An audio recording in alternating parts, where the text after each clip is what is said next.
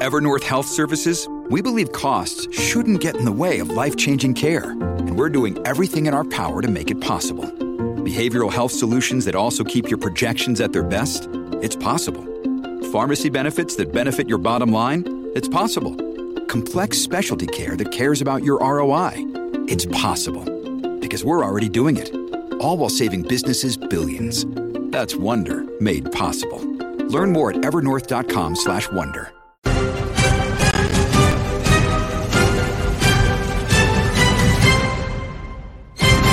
Good morning, crypto. Good morning, Warriors. Hello, and welcome back to another episode of your favorite crypto news channel, Good Morning Crypto, where we bring you the most relevant and impactful crypto related topics from the top crypto research team in the world.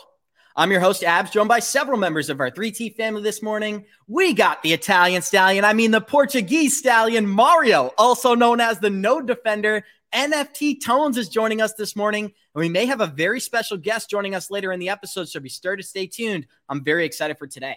Today on Good Morning Crypto, we'll be discussing how global regulators are using the FTX collapse as an opportunity to trash crypto, while mainstream media is fully promoting Sam Bankman Fried, also calling him a kid making the world a better place. Polygon integrates with the Craft network, marking a major milestone for this digital asset as BlackRock CEO states the tokenization of everything is inevitable, breaking down how all assets will inevitably move to the blockchain. XRP is now being leveraged by Amazon customers in Brazil for cross border payments. As our friend Mark Yusko made some bold statements in regards to Cardano and XRP, stating developers dislike these blockchains. And with G20's goal of settling all transactions within 60 minutes, we expose the road to this major milestone. From AI replacing jobs in America to accepting universal basic income, we expose the game, preparing our listeners for a world post financial reset. Our show is available on your favorite podcast platforms like Spotify and Apple Music. And for those of you listening via podcast, our show is live on YouTube Monday through Friday, 11 a.m. Eastern at the 3T Warrior Academy channel. So, Mario, the pressure is on you this morning, my friend. Johnny Krypto had to call out sick. So, I hope you're ready to talk. How you feeling? And thank you for being here. I'm feeling good, man. I mean, the only pressure I feel is that I think I may be at fault for getting Johnny Krypto sick, right? Oh, this no. weekend. But uh, I don't know. We'll see. But Well- nonetheless, good morning, everyone. I'm happy to be back. It's been a while since I've been, uh, been on the show, so I'm super excited. Super excited to talk crypto. I feel like these days, man, it's kind of hard. With like, I don't really talk crypto that much anymore, unless it's with you guys. So I'm excited. Let's do it. Well, good thing you're friends with me, Mario, because I don't talk about too much of anything else. NFT Tones, how you feeling this morning, my friend? You are the Italian stallion since Johnny's not here. Thank you for being here. And how you feeling? I'm feeling fantastic. My arm's doing better. I'm excited to be here. Can't say much more than that. All I know is I got better looking hair than Johnny, and I'm glad to be replacing him today because uh, who the hell wants to look at that when you could see a full, uh, full hair right here? brutal NFT tones. I don't know what to say there, but we're going to start this show off the same way we always do by showing you our Good Morning Crypto Twitter account. That's at 3TGM Crypto on Twitter. You get access to every single member of our team. Go smash that follow button. We love talking to you. The Bitcoin fear and greed index is in moderate fear this morning, sitting at a 27. When we check out the daily movers, we've got Wrapped ETH up 17% this morning, Dash Network up 6%. Nothing really worth addressing. Matic is performing uh, extremely well, up 6%.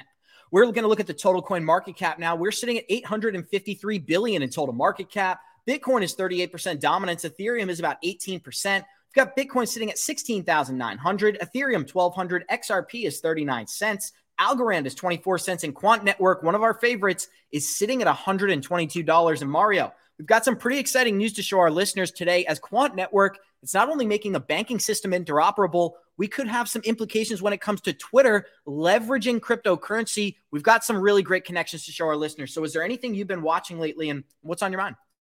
Yeah, I'm glad I picked up some quant a couple of weeks ago as it touched $100. So that was a good uh, DCA for me.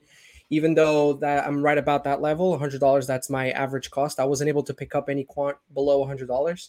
So yeah, I've been keeping an eye on pretty much pretty much the same. Um, I'm keeping an eye on quant uh, that picked up two weeks ago. I've been accumulating DCAing into Gala. I've, I've been accumulating Matic as well. Um, you know, nothing nothing new under the sun. Just keeping keeping my my mind on the future trying to accumulate all these projects while while we're at these lows. I mean, it's crazy. Last year at this time, you know, everybody's talking about buying because we were going to get this uh this alt season, and now that prices are super low, you don't really hear that much anymore. You don't really get those you don't really get those people that are not in crypto coming up to you and like, oh, you know, I should buy crypto. Nobody wants to get involved right now, but this is the best time to get involved, in my opinion. And that's exactly the time when you should be getting involved. When you go into the grocery store and they criticize you for talking about crypto, that's the time when I want a dollar cost average as opposed to them telling me I should be buying Shiba Inu. But we're going to start this show off with an interesting video from Joe Rogan back in 2017 talking about how universal basic income, it used to be an idea of the past. Now it may be a necessity. So I'm going to let this short clip play and go back to Mario. Here we go made a, I made a big shift because uh, I had my friend Eddie Huang on once, and he was the first person to bring it up. And I, my initial knee jerk reaction was, "Get the fuck out of here!" Like universal basic income, just going to give people money. They're just going to be lazy. Nothing's ever going to get done. That's a terrible idea. And then I started paying attention to the rise of AI and automation and how many jobs are going to get taken yes, away. Yes. From, and then once you see the actual numbers, it's pretty staggering. Yeah, and that's how I got there, Joe. Mario, what catches my attention here is we've always talked about how AI is inevitably going to replace a lot of the jobs that people have today, whether it's being a fast food employee or a truck driver. Many of the jobs that we consider essential are about to be outdated, and all those people are going to enter the unemployment force. And UBI appears to be a solution that is coming more and more to the forefront. What do you think about universal basic income playing a role in the future and the fact that Joe Rogan, he's already talking about it? Yeah, I mean, technology has been a threat to to jobs for for a few years now. You know, it's been it's been slowly taking over those those cash cashiers at at the supermarkets with those with those uh, self checkouts, and it's only a matter of time. You know, the, the um the uh, uh the highways what do you call them? The tolls. You used to be able to you know have to actually talk to a person pay your toll with a person. Now it's all automated. They send you a letter home. So jobs are going to slowly get get taken over by technology. And with ai i mean yeah, huge. But universal basic income, yeah, that's something that we hear talking about more and more every single time. And I think that it is inevitable at this point, just like somebody said in the chat. It's it's inevitable. It's going to happen. Everything that's happened over the last two years has been, um, you know, getting people used to depending even more on the government, which is very unfortunate because, you know, how much can you grow if you really depend on the government? Uh, you know, your whole life. You, I've got goals. I want to achieve things. I'm not going to do that if I'm depending on the government. But yeah, it's inevitable. I, am just uh, I'm just surprised to see Joe Rogan being a supporter of it. Thank you, Mario. And I'd love to get some quick thoughts from NFT Tones here. Tones, what's on your mind, my friend? UBI, they're already talking about here in 2022, but eventually when AI replaces a lot of these jobs, it's not going to be a conversation. It's going to be a reality. So what are you anticipating, my friend? And what do you think about Rogan talking about universal basic income? I mean, what's interesting is he was talking about it in 2017. So, like, that was five years ago. And for him to be talking about it back then, he must have been knowing, he knew something. He kind of knew what was in the works. So, it's kind of interesting to see it kind of still being brought up now. And I mean, we all know it's inevitable. We all know it's going to come. So, with robots and stuff coming, we saw it in the NFT show. We've seen it before on here. We know robots are going to replace us. We know how this is going to work. So we know UBI is inevitable. Is it a good thing? Probably not. It just sucks that we're going this route and it's unfortunate. And so cryptocurrency is not only going to have an impact when it comes to universal basic income, but it's also going to have an impact when it comes to the the tokenization of the traditional asset classes we have today, whether that's real estate, stocks, or bonds. BlackRock is acknowledging that uh, blockchain can be leveraged to increase and enhance a lot of these technologies. And BlackRock CEO says the next generation for the markets is the tokenization of the securities market. So let's dive into this news here. BlackRock CEO Larry Fink says that the next generation for markets the next generation for securities will be the tokenization of securities. Tokenization refers to a process where digital representation of an asset is created on a blockchain, authenticating its transaction and ownership history. You can tokenize a variety of assets from stocks, bonds, real estates, and even alternative assets like land, wine, and art. And Mario, what really sticks out to me about this article is that if Larry Fink is already acknowledging, regardless of how critical he's been of cryptocurrencies, that blockchain can be used they're going to have to tokenize these assets on a specific blockchain. And my guess in the beginning, it's probably going to be Ethereum because of the alliance. But I'd love to get some of your thoughts. How do you feel about the tokenization of everything in BlackRock acknowledging this is a necessity? Yeah, I mean, we know this is coming for sure. We know that everything is going to be tokenized in the future. It's just, it only makes sense. I can, the only problem I have with that is that to me, I just, I see them, and by them, you know, I mean the elites, government, however you want to call it, I see them having more control. If everything is tokenized, if everything's on the boat blockchain, traceable, trackable, then um, they essentially have more control. And I guess that's the bad part. But you know, you can look at that as uh, as something that kind of ruins your your future, or you could look at at that and and try to take advantage of that so that you can change your future. Um, the systems have been in place for years. There's nothing we can do about about that. Systems are always going to be around. Governments are always going to try to push the control over more to, towards them. So the only thing we can really do is try to try to adapt to it and try to adjust our lives so that we can so that we can maneuver around it and still be happy. And NFT Tones, Gonzo made a great comment here. It said stimulus checks were UBI already being tested, and I completely agree. But I've got a more another article just to validate some of the statements that Larry Fink made yesterday, talking about how the tokenization of everything is underway. Yet some of the largest financial institutions have been nothing but critical of cryptocurrencies to the public. They've been working with this technology behind the scenes for nearly a decade. So we've got a couple of quotes from central banks here. It said, We don't like crypto and digital currencies because we supposedly have no control over them free market proponents should embrace them blindly because that's how you will beat us. While major banking firms are investing billions into various blockchain products, central banks and global institutions like the BIS and IMF are developing their own CBDC systems. The BIS actually noted, in fact, that over 90% of central banks around the world are already in the process of developing a central bank digital currency, which I believe is going to be leveraged for UBI at some point. So, what does this mean to you, Tones? How do you feel about this article? I mean, that's a big number. 90% of the central banks are already in the process of adopting CBDC. So I feel like that's one thing that we have to actually understand.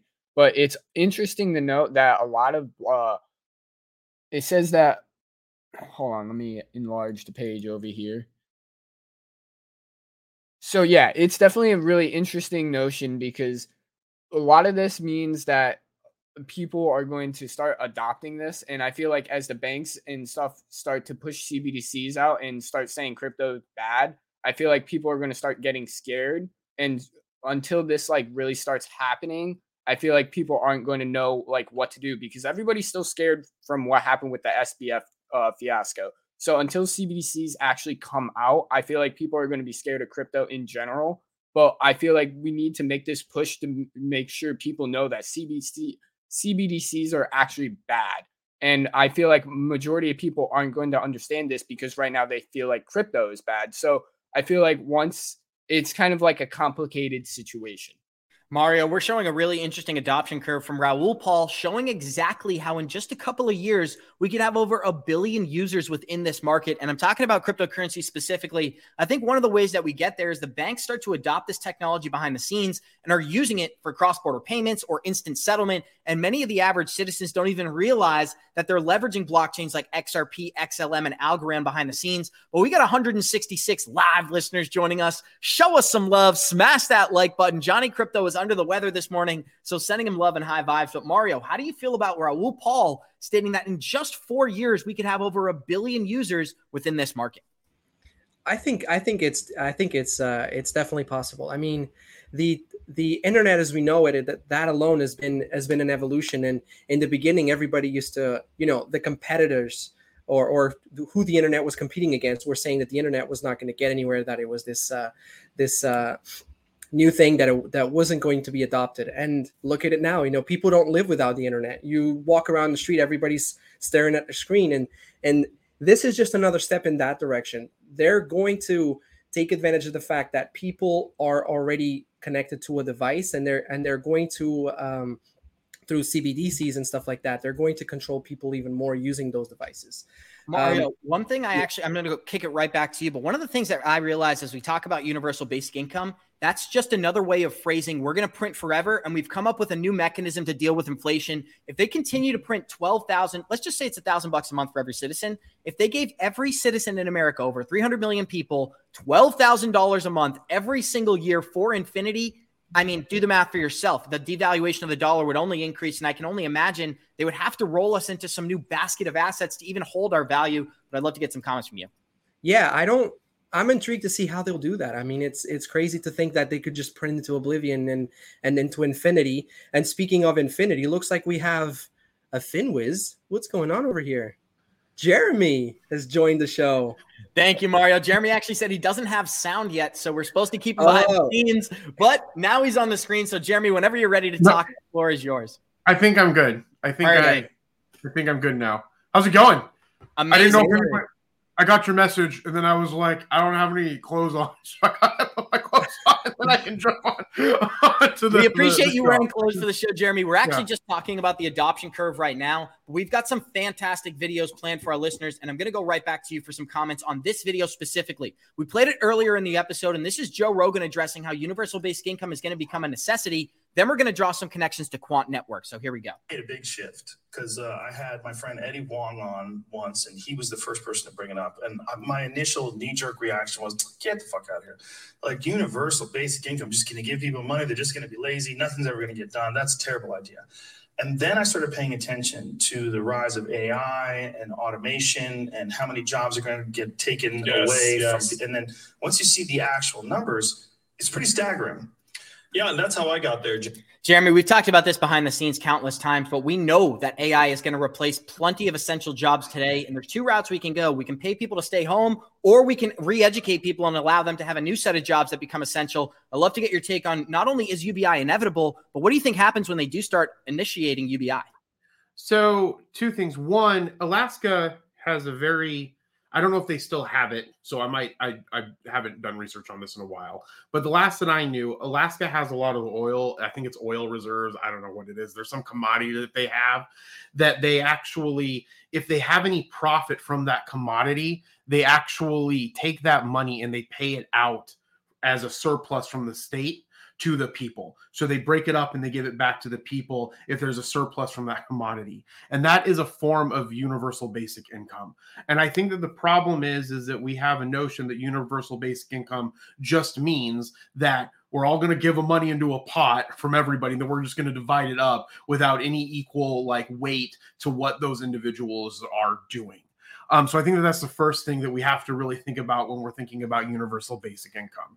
Do I think universal basic income, and, and then the other thing too is we have things that are similar to universal bank, basic income now. Like in Arizona, we have something called Ax, uh, not it's called Access or like um, forgot what the full name for it is, but there's something where like if you don't have a job, you can go and get like unemployment. Unemployment's almost like a form of universal basic income to an extent, except it's not in this mindset where we all get this money, this money goes in this pool, and then everybody gets it distributed e- equally. Now, that being said, do I think that there is reason to have certain types of universal basic income?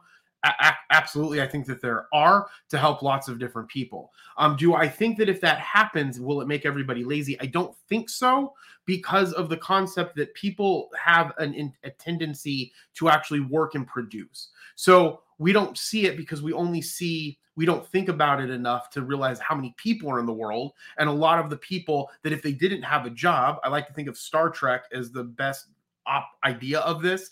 Like in star trek they don't have any money they don't have any you can just go get food made from the like the food's like engineered and made but like people still have jobs and they work because there's things that need to happen in the society for those things to function. So that being said i don't think it's going to make everybody lazy if it happens. Do i think it's the best idea? No i don't think universal basic income is the best idea um, because it puts us into the way that we think of communist Russia, uh, communist Russia, um, where you know, like the doctors got paid the same as like the janitor type of thing, where all the money came into the state and the state distributed. We don't want that, and we shouldn't want that. But are there types of universal basic income that could be beneficial? Absolutely. Um, so that's the first thing. Second thing is, second thing is when it comes to AI, I think people don't realize how many jobs are going to be created because of the fact that we actually need people to manage and utilize the artificial intelligence. So there was a report that I read a while ago that actually, even though artificial intelligence and robotics will reduce certain employ eh, like certain labor, it's actually going to increase labor more because of the jobs that we have. The problem is, is that do we have the people that have the skill set to do those new jobs? And is that going to be cause a problem? Because the thing is, let, let's say robots take over the people that are at McDonald's. Now, I need people to have jobs at McDonald's because I I don't actually eat at McDonald's, but let's say I did eat at McDonald's. But if I needed a job, I would need to go and get my burger. I'm not going to do that. Someone needs to do that. Now, if, if it's a robot, that's fine. But that person now, that person may not have the skill set to be a robotics engineer.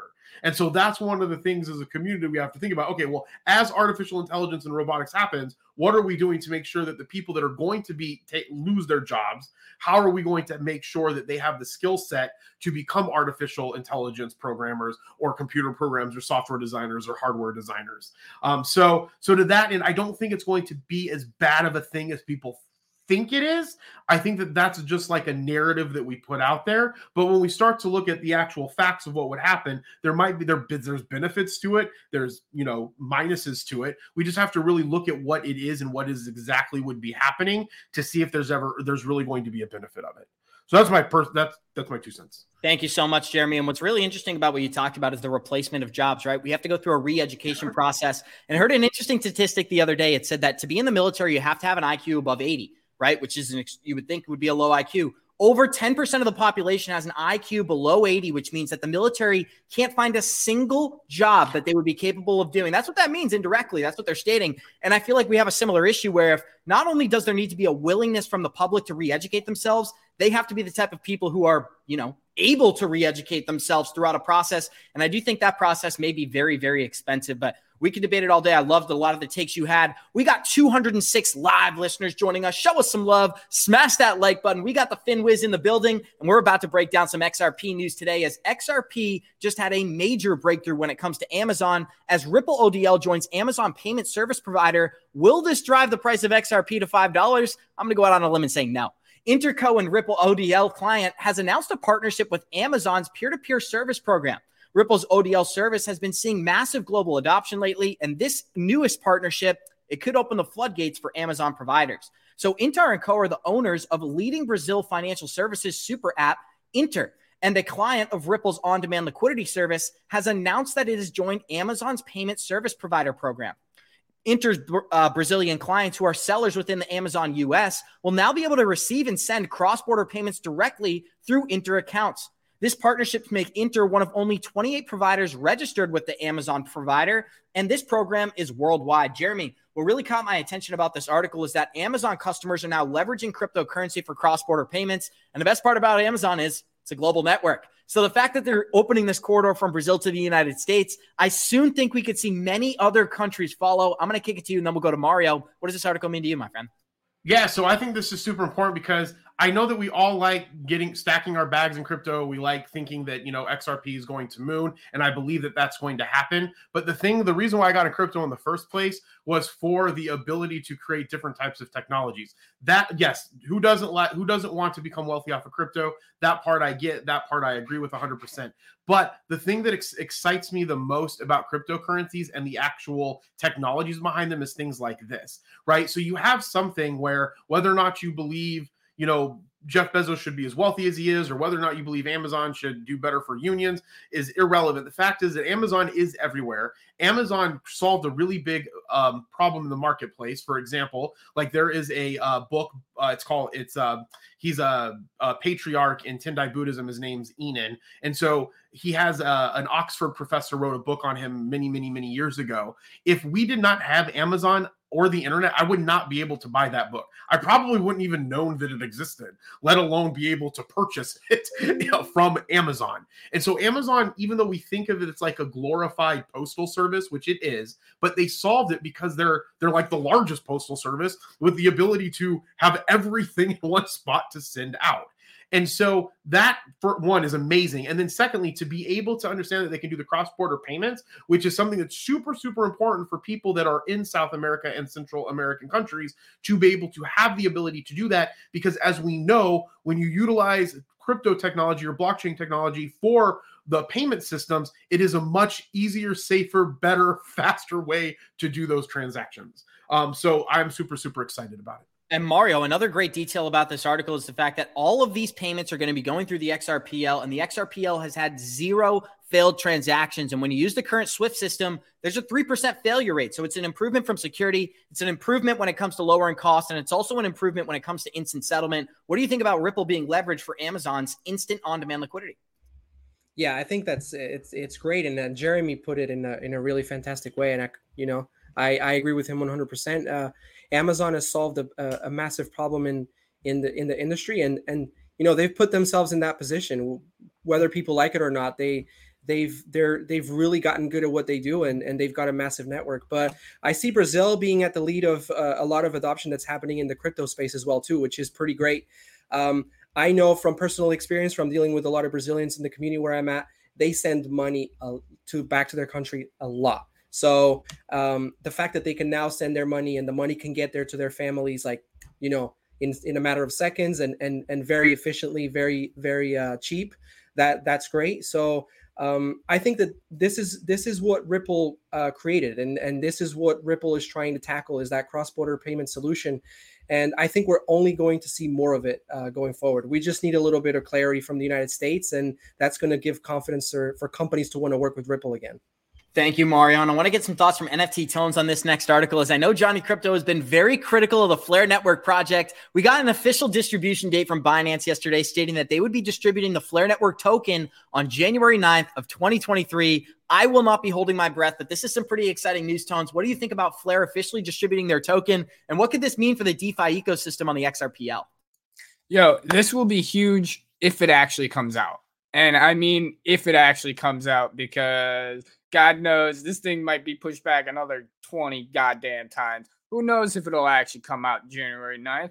But God knows we can only hope that it does because when it really does, this could really change how things operate on uh, the XRPL. So I'm really, really excited for Flare. We just need it to actually come. And Jeremy. once it's here, it'll be fantastic.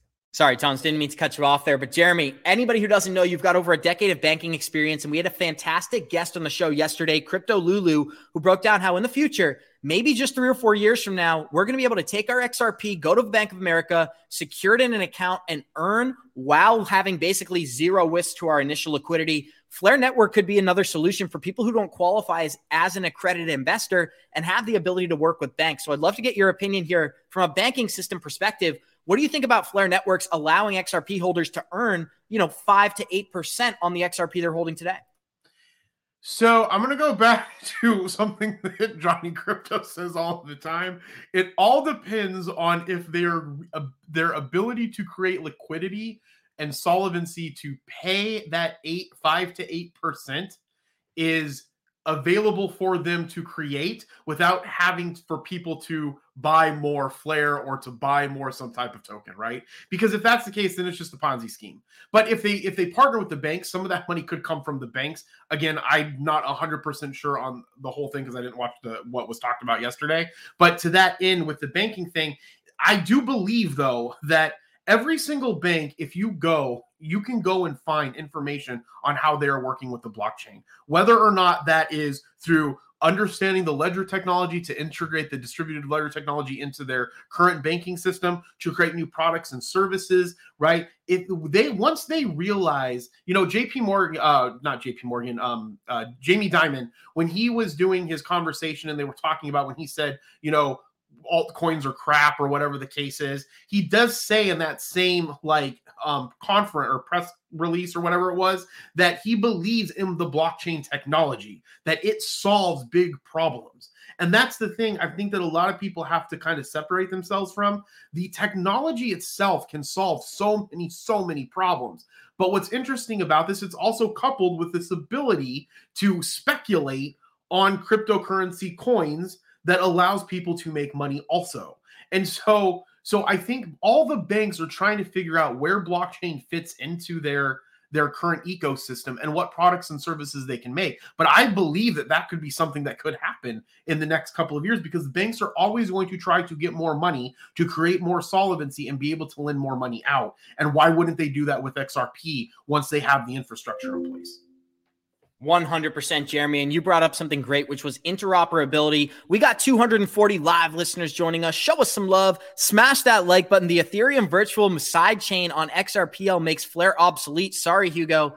Can't say I agree or disagree. I got to do my research there, but we're about to play a very interesting video for our listeners as uh, Quant Network CEO Gilbert Verdian, and I always pronounce his name incorrectly, so I apologize, is breaking down exactly how Twitter could be a major catalyst for the crypto markets. And we can even discuss how Quant may play a pivotal role. I'm going to let the short clip play and go back to the group. Here we go. Ways to do payments using an existing platform like, like Twitter. So having that connected to bank systems, to central digital, central bank digital currency systems, peer-to-peer systems, we're going to have a, a, new type of world. It, it's very hyper-connected. Jeremy, I don't know if the audio came in perfectly clear there, but I'd love to get some thoughts from you. What he spoke about here, we've been saying on the show for a couple weeks, and yeah. Charles Hoskinson actually said the exact same thing. When Twitter becomes interoperable with crypto payments, that means over 200 million people are going to instantaneously have access to this market. And some of our favorite cryptocurrencies are going to be playing a pivotal role behind the scenes. This is Quant Network CEO talking about how CBDCs, cryptocurrencies, and everything it's going to become interoperable under one overledger. And we talk about that overledger all the time. I'm going to pull up a quick illustration of what Quant's doing while you break this down. How do you feel about Quant Network possibly being the interoperability solution behind the scenes when it comes to integrating crypto payments on Twitter?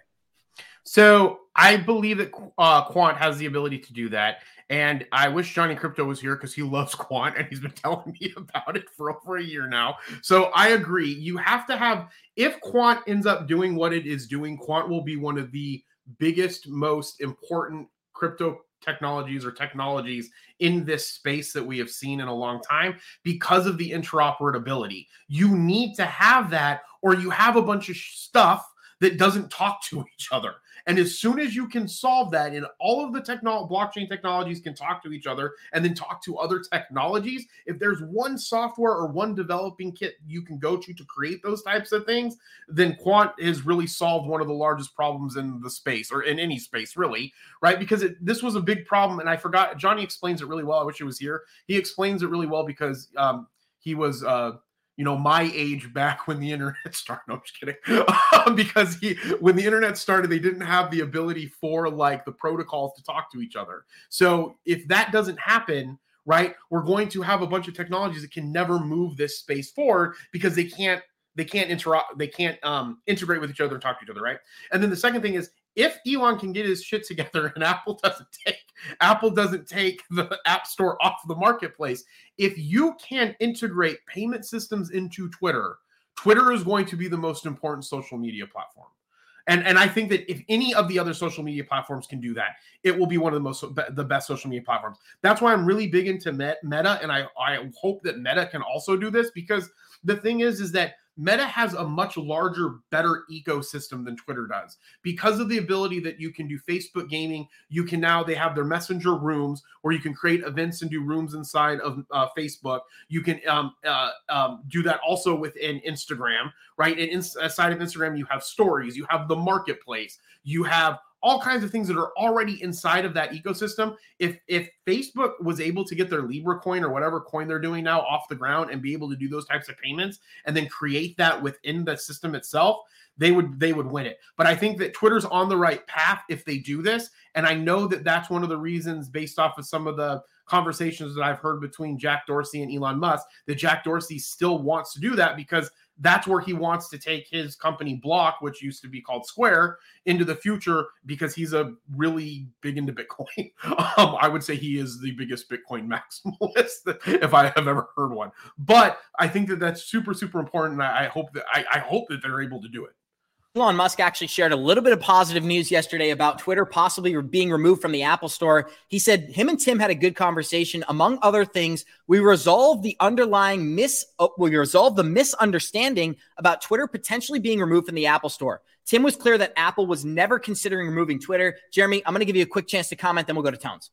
No, I think that that's great. That's always been my thing. Like, if you don't own the marketplace, you don't own anything right? You can have the best app in the world, but if you can't get it out to people and the marketplace stops you from moving that thing, it doesn't matter. And I don't even know. All I remember was that they were saying that Apple was thinking about it. I don't know what the reasoning was behind it.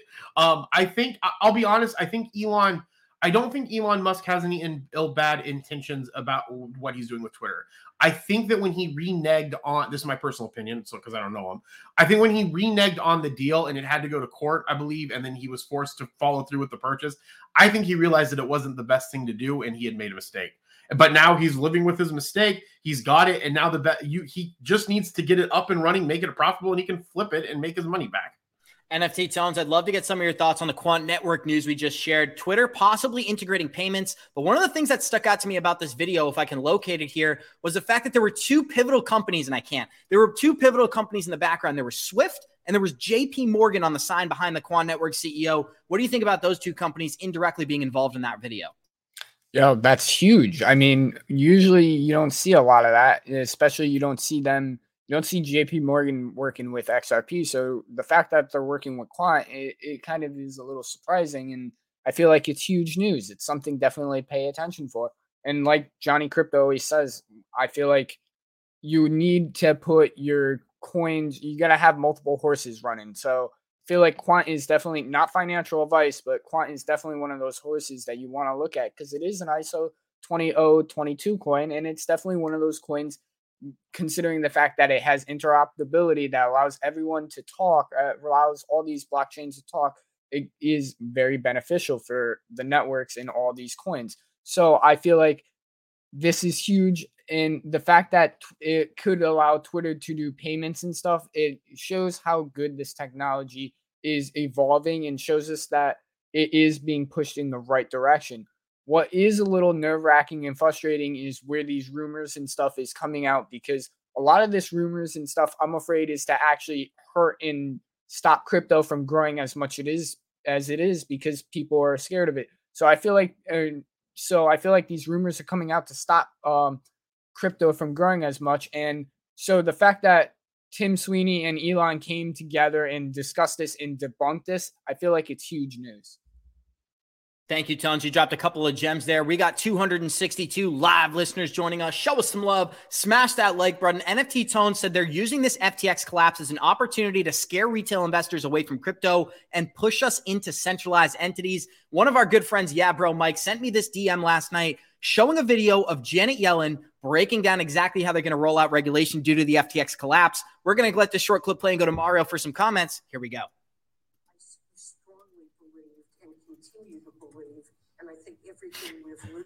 We can't hear it, Abs. Yeah, sorry guys. This audio is way too low. What she basically says is I strongly believe everything we've led we've been we've gone through with FTX is due to a lack of regulation and it's her job as well as other global regulators to bring in a unified regulation for a global environment because this is much bigger than the United States. What do you think about her acknowledging the FTX collapse as a catalyst to bring in new global regulation, Mario?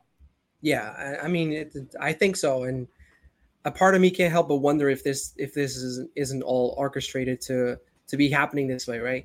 Maybe the reason why we haven't had regulation in the United States, and again, this is my something that came up to my mind, is because they're working on a worldwide regulation. Maybe that's what's taking them so long because blockchain and cryptocurrency, we know that it involves the entire uh, global. It's a global technology, so it, it, it involves the entire world, and it's going to be very difficult for blockchain to uh, and technologies to progress if the United States has one one regulation, United Kingdom has another, Australia another, China another. So I really think that the the um, the world needs to come together and produce a regulation that that um, that helps the industry move in the right direction. But the FTX collapse, I mean, I can't help but wonder, you know, it, it, if it's uh, well, I can't help but think that it is orchestrated to make people think that way and to also flood people out of the market. I mean, these kind of events happen all the time. Jeremy, I think you're going to love this next video because we're about to compare what happened in 2008 and 2009 to the collapse of 2022. And we blame regulation for the reason, but the reality is they stole money. Regulation isn't going to fix that. We're going to let the short clip play and get comments from the group. Here we go. Do you think he, I mean, your colleague Mark Cuban has said he, you know, fully expects him probably most likely to go to jail. Do you think that will be the outcome? And is that the justice? I have no idea. I, I, I I tell people to remember 2008, 2009, a financial crisis, you know, 10, 20, 100 times bigger than this one. I didn't see a single banker go to jail. You know, there's a difference between being a criminal and being negligent. And, you know, maybe sometimes they're both the same, but I'm going to wait for the facts to come out. And if someone says to me, you know, he's going to go to jail, I have no idea if that's going to happen. Nobody does we have to find out what the facts are. So I don't like to uh, speculate. I'd rather just find the facts. So he doesn't like to speculate, but he will go out of his way to tell you to invest and put your money in this platform before he does the research. And Jeremy, it's extremely frustrating when you see these guys promoting these things so openly, saying that there's nothing wrong, but then when they collapse, claiming negligence. They didn't understand it. They didn't know what's going on. We're going to show you a video from Sam Bankman Fried after we get some comments here, breaking down how he's being promoted by the propaganda machine we call the mainstream media. Jeremy, so, I wanted to go to you for some for some. no, no, no, you're good. I just wanted to make sure you wanted me to. So, so first thing, first things first. So, I'm not going if if someone it comes to someone and asks them to promote a thing, right? If you're new to that into that space, that can be really really enticing. If some if you have like I don't know 500,000 followers and someone comes to you and they're like, I'm going to give you $30,000 to talk about this coin. Like you would be like, okay, cool. I think this coin is good. They're not going to give you any background information on the books of what's happening in that business. You're going to look at it and say, okay, either one of two things you're going to say. That's a shitload of money. I don't give a crap. I'm going to just talk about it. Or two, um, that's not in my alignment or that is in my alignment. I'm going to do it on a basic level, that's what you're going to do. So, in my opinion, sometimes it's hard to go at the people that are promoting the thing because of the fact that they don't know what they don't know. And a lot of them aren't going to be privy to that stuff. The problem that I have in this situation with uh, Kevin O'Leary is the fact that A, he's a businessman one. So he would understand and know what to ask and look for if someone was negligent or he's a horrible businessman. Secondly, secondly, he owns part of the companies that that FTX owns. There's like subsidiaries that he has ownership in. So wouldn't he want to know what was happening if he has some type of ownership in the thing that he is doing? And so that's where I think that it's kind of like, okay, yes, I can see where there is a difference between negligent and criminal. I believe, I believe, because I don't know all the ins and outs like you guys do, because this is where you guys spend all of your time. I, I, I want to say that this was a really big negligent thing.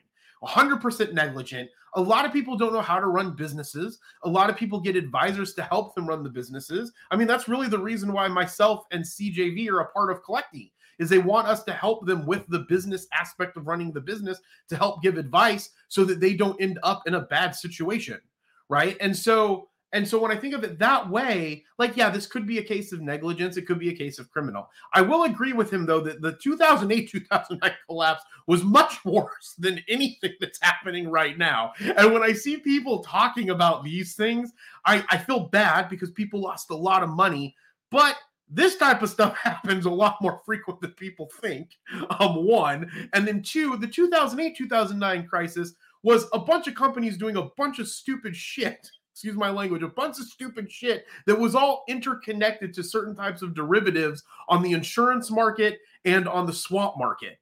And when all of that crossed over, all of those things also went global. So it created a whole global catastrophe financial crisis. And I think that this is a lot different. So I don't think it's fair to compare this to that era because this type of negligence happens a lot and at least a lot more than we think it does. So. And Jeremy, you brought up something important, which is that in 2008, the collapse was much larger, but we do have an impending collapse or a possible black swan event when it comes to Tether. And that would be a $65 billion bubble that I, as a crypto investor, I'm hoping that's not the case, but there's lots of signs within the market today leading us to believe that Tether could not be done yet when it comes to a market collapse. But we got 270 live listeners joining us. Show us some love. Smash that like button. We're about to break down a video of how Sam Bankman Fried spoke at an event in New York and they treated him like royalty. This is a five second clip and we're going back to the group. Here we go.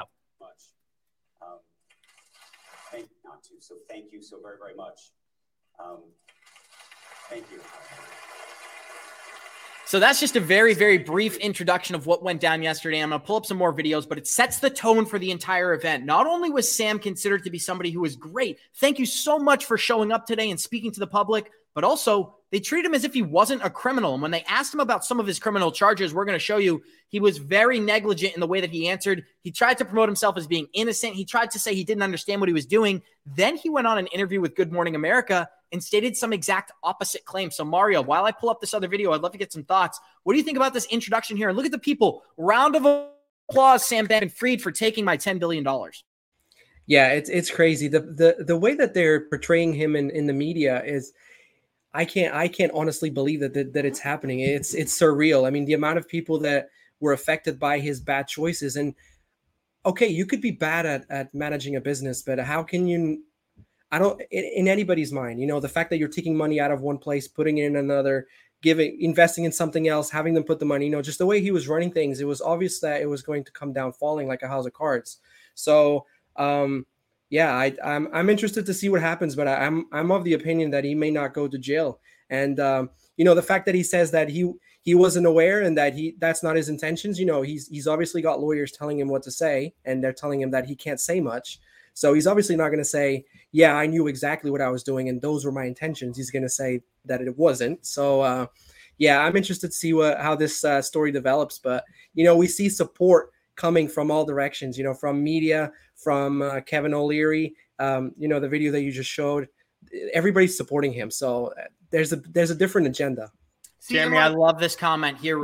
It said, "While we're focused on Sam Bankman-Fried, what else is going on?" I'm kicking it to you. I thought that was a great, great insight. That, no, that's a really good point. Like that's the one thing is like that's the problem with the way that we consume news. And if you follow me on any of my social media platforms or listen to my podcast, shameless plug, Age of Cheer podcast, if you listen to any of my stuff, like that's one of the main things that I talk about is we consume news at an emergency level events which isn't what is actually happening around the world and what is really, really going on. Because we consume our news through Twitter or through Facebook. We don't consume our news away from the headlines and fully understand what is being said and everything, and then going and looking at the resources to verify that what is being said was super, super beneficial. And then the other thing too is when we look at this, like some of the, the, the criminal charges against Sam Bankman Fried are wires fraud and money laundering. You can do wires fraud and money laundering and be charged with it and not fully understand that you are doing something that the government recognizes as money laundering or wire fraud. And so I just want to make that clear that if you are really ignorant, right, in what you were doing, which he could have been, right? Because a lot of the times we think because someone's really smart at something, they're not ignorant in a lot of the other things. So he was really good at creating this crypto exchange. He could be a fucking idiot in every other aspect of his life, but because we see that one thing that he's good at, we would be like, oh, he must be good at all of these other things. He could have been completely ignorant on what he was doing, and he could be 100% true. I'm not trying to like say that he didn't do anything wrong. I'm just saying that like what Kevin O'Leary said, and I don't like agreeing with Kevin O'Leary at any time whatsoever. but I do think that like look at what the charges are, see if he gets convicted, and I, I will be honest, I doubt he's going to go to jail. This is my personal opinion. So NFT Tones, floor is yours, my friend. Yeah, so I have to completely agree with Jeremy here because I've been watching TikToks and I've been all over TikTok and I saw TikTok and it was basically like uh, this man won't go to jail unless they can actually prove that he was doing this with intent.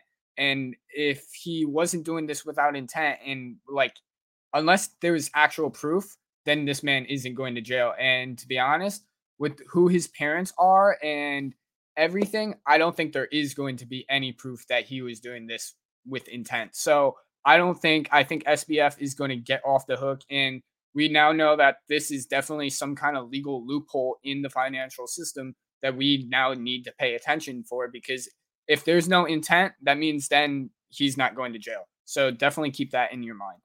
Jeremy, I feel like it's just another prime example of you don't go to jail if you're rich, but you go to jail if you're poor. You can go to jail for stealing a thousand dollars. This guy steals 10 billion. He's doing Good Morning America interviews, so we're gonna let this short clip play. I know the audio is a little bit tough. Then we'll go back to the group. Yep, we're used to pay Alameda's creditors. Caroline Ellison said you knew about that. Is that true? You know, the best I can tell, uh, Alameda did have a big position open on, on FTX. Um, that position, uh, I think, was you know, very over collateralized uh, a year ago. There was a, a total market collapse and, you know, specifically large correlated collapse in its assets, you know, over the last month and to some extent over the last year that, uh, you know, threatened that position quite a bit. And I think that's, you know, as best I can understand, a lot of what happened then. I, I am no cryptocurrency expert. I'm no finance expert, yep. but I don't think you answered my question. I was asking, yep. did you know that FTX deposits were used to pay off Alameda creditors? This guy handles $10 billion. He can't answer this freaking question. I'm going to let it play. I don't know of FTX deposits being used to pay off Alameda creditors. How convenient, Jeremy. I'm thinking right to you. It's it's honestly it's frustrating. It's disgusting. And when you think about what BitBoy did going to the Bahamas searching for answers, some people may think it's just a media campaign. Somebody has to go there and put it put his feet to the fire. And Good Morning America is not going to do that. When they ask him questions, he pretends like he doesn't speak English anymore or something. I don't know. I'd like to get some thoughts from you, Jeremy. Oh, I just want to say I love the, the loved the. I'm not a crypto or banking expert, but I don't think that you answered my question because, like, that's the thing. Like, the great thing about journalism, right, is like they usually ask like yes or no questions. So if you don't get a yes or no, and it's anything other than that, it's usually some way to deflect the way in which the question was asked. And that's exactly what he did. Again, I think that in those cases, he should have known, right? You would have to be really, really negligent, which is, like I said, I'm not saying is not a possibility. I'm going to give everybody the benefit of the doubt, but like to the point that he can't answer it. And the other thing, too, is lawyers are probably telling him not to answer anything, even if he has a really good answer that could make it where he didn't know. Like he could say something where he didn't know, but then it puts the blame on something else that causes a bigger problem. So I, I think that it was stupid to go. I think it's stupid to go on the news in this type of case, especially if you have the charges against you. If you don't have the charges against you, then maybe you can go. You still might make it worse. Um, but yeah, I think I think that that was uh, kind of useless, and no one got any answers. Mario, Jeremy Hogan also took the time to respond yesterday, breaking down exactly what FTX did that was illegal. The FTX terms of service are very, very clear. All digital assets were to be held in users' accounts and not be used by FTX for any purpose. There's no wiggle room, and it's what I could call a grand problem for them. So this is very interesting, Mario. Jeremy Hogan, typically an XRP guy, taking the time point out the criminal activity here. What does it mean to you, my friend? Yeah, I think that part is obvious. I mean, if if uh, if you have an exchange and you have users depositing into your exchange, you're not supposed to be using those assets to go and invest in companies where you you can't liquidate those those assets back into FTX. I mean, it, that part it just makes total sense. And and the fact that this has come down crashing was you know it was only a matter of time. They they got so big so quick, and the way that they were operating the business, it was going to come down crashing. And the crypto market uh, coming down, and well well you know all markets coming down just sped up the process. So, yeah. NFT bring us home here. SBF being exposed, but it's really interesting because if these games were being played behind the scenes for years without anybody noticing until the collapse, how many existing exchanges or people in this market do you think are, are doing Ill- illegal activities? And will that have an inevitable impact someday? Oh, it definitely will. I mean, I I found out that apparently FTX had no accounting department. I mean, who knows how many other exchanges are doing similar shit and other stuff like that. I mean, it's kind of crazy to think about, like no accounting department. Wow. They probably don't have the accounting department as you and me know, Tones, that the accounting for digital assets is a fucking nightmare. It is. but it, it is. It is. But you definitely need one. I mean, look what happened. I yeah. mean, they had it, it's just insane what was going on behind the scenes and like holy shit it boggles my mind and like, I wonder how many other exchanges are actually doing this because, like, eventually it will catch up and it could really harm the crypto uh, market. So, like, all these exchanges doing it need to definitely be careful. Yeah. I mean the the the biggest thing of what what Jeremy put on the on the when he looked over the what they did, the only thing is is that if he loaned that money to something an entity that wasn't FTX trading, in which case there is a bypass of how you can look at, at at at that and reading it. If he did legitimately do that and then they use that as a debt obligation and lent against, right? Because the other thing too is, is if you look at that and you're looking at how they lend the money, right, from those assets, they may not be lending those assets, but those assets could be put up against the loan. And a lawyer could possibly argue that that's not what that is saying which is the reason why people also need to do a really good job reading the fine print and agreements and maybe not go into some of the things that they do. But you know that's a pain in the ass and they make them so long so you're not going to read them. Um and so so but if that's the case then he definitely did something 100% illegal and he should be held accountable for it. 100% and i think what the truth is going to rise to surface eventually. I want to play one last video here about Quant Network. This Quant Network is not only going mainstream for the statements made around Twitter, this is a European version of what we would call Fox Business, breaking down exactly what Quant's doing behind the scenes. And it seems like Quant may be going mainstream. Making cross border banking services accessible and reliable is paramount to driving growth and development across the globe. Quant is working to create a new digital payment network that will transform lives and markets by enabling seamless cross-border transactions and expanding access to financial inclusion to millions of people. Jeremy, we can stop it there because they pretty much break down everything we repeat on this channel all the time. But interoperability seems to be synonymous with Quant Network. Every time we hear that word, we see this symbol Quant, which you're showing on the screen. We got 249 live listeners joining us. Show us some love. Smash that like button. We've got a hilarious video prepared for the end of the episode. But Jeremy, I did just want to get some closing thoughts. When we talk about Quant, it's a very low market cap. It's only about $2 billion. There's only 14.6 million tokens, and it's got some of the best connections on the planet. What do you think about them rolling out mainstream and think about the solutions they're creating? A lot of them seem to be coming to the forefront. Yep. So I'm going to say this, and I'm going to say this with every project moving forward. Oh, at least with projects that I believe in. I believe that what Quant is doing is what we need to have happen in the space. Okay. So if you were to buy cryptocurrency, I don't think that there would be a problem with buying Quant. I'm not a financial advisor. I'm not saying go out and buy that. What I am saying is that it makes sense. Can they continue to create liquidity and solvency after they have working product or services without issuing more coin and getting money that way, right? If they can do that, then they should be fine. That's one of the reasons why I love the play to earn space, or at least with Gala, right? Now, uh, again, Gala, something bad might happen with Gala. I don't know. I can't predict the freaking future. What I can say is that when I buy Gala, or if I have a node that creates Gala coins, I know that Gala can make other money because they sell the skins and the pieces and the piece the the the players that you use inside of their games. So there's other money and revenue that is being generated in that space that helps them continue to create the liquidity and solvency that they need to make sure the business flourishes, right? And so the same thing goes with Quant. The technology is fantastic, but the strong technology I thought would be fantastic too.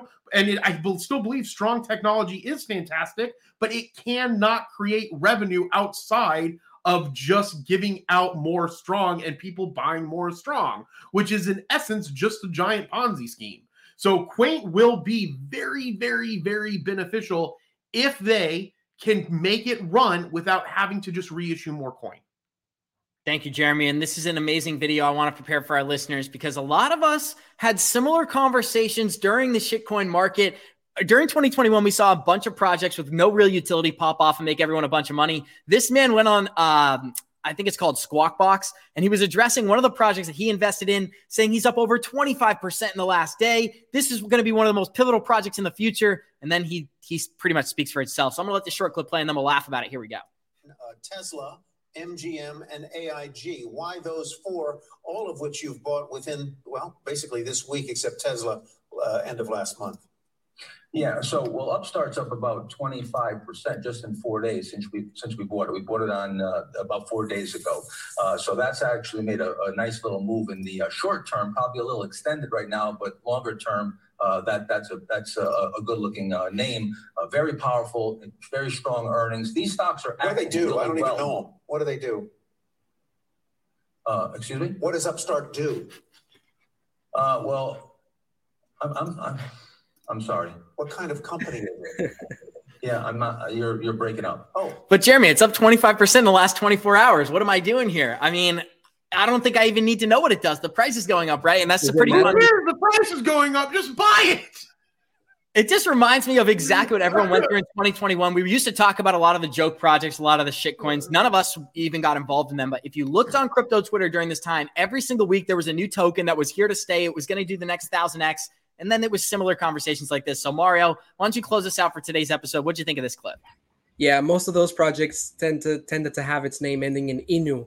So it was always like, what, what does it do? What is the purpose? What is it going to do? But and then it, we had the node season where there was a bunch of node projects that they were all claiming to give you X percentage returns. But yeah, it's a great way to end the episode, man. That was really funny.